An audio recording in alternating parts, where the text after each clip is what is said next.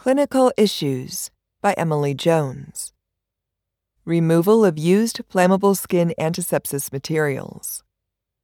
Question. We use alcohol-based skin prep solutions often in our OR. We heard that the National Fire Protection Association standards have been updated. What are the new standards for the removal of used flammable liquid-soaked skin antisepsis materials? Answer.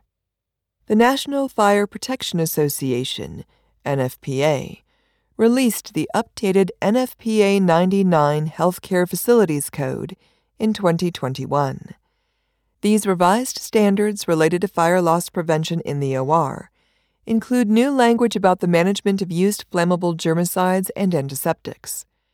The previous language stated that used flammable antiseptics be removed from the OR. The updated language provides that, quote, prior to draping or use of electrosurgery, cautery, or a laser, any flammable liquid-soaked materials shall be removed from the patient care vicinity, end quote.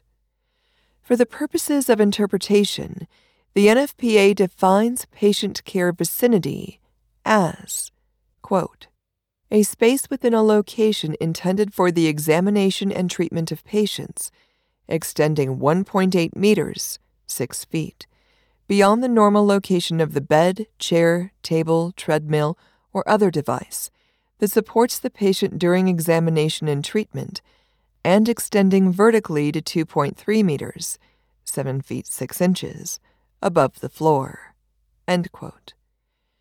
The revised language from the NFPA for the removal of flammable liquid-soaked materials from the patient care vicinity is included in the updated AORN guideline for preoperative patient skin antisepsis.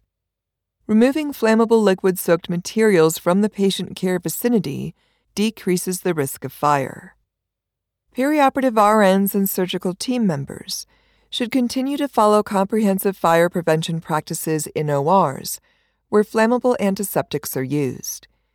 In collaboration with the perioperative team members, the RN circulator should complete a preoperative fire prevention assessment to identify elements of the fire triangle, that is, fuels, ignition sources, and oxidizers, that are present or anticipated during surgery. The fire prevention assessment guides team member actions to minimize the risk of fire. Perioperative team members can minimize fire risk during the use of flammable antiseptics by 1. Effectively communicating the use of flammable skin antiseptics. 2. Minimizing oxygen delivery. 3. Not heating flammable skin antiseptics. 4.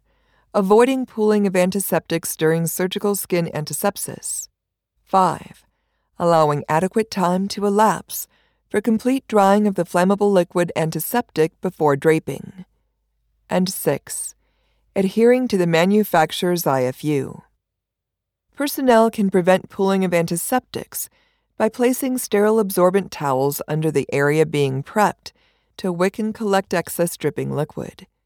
They should then remove any materials used to absorb excess flammable liquid antiseptics during surgical skin antisepsis after the surgical skin prep is complete.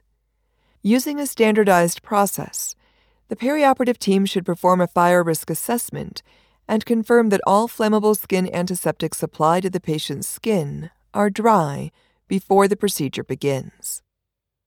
An interdisciplinary team that includes perioperative RNs, physicians, infection preventionists, materials management personnel, and other key stakeholders should develop policies for storage, use, removal, and disposal of flammable liquid antiseptics that reflect local, state, and federal regulations.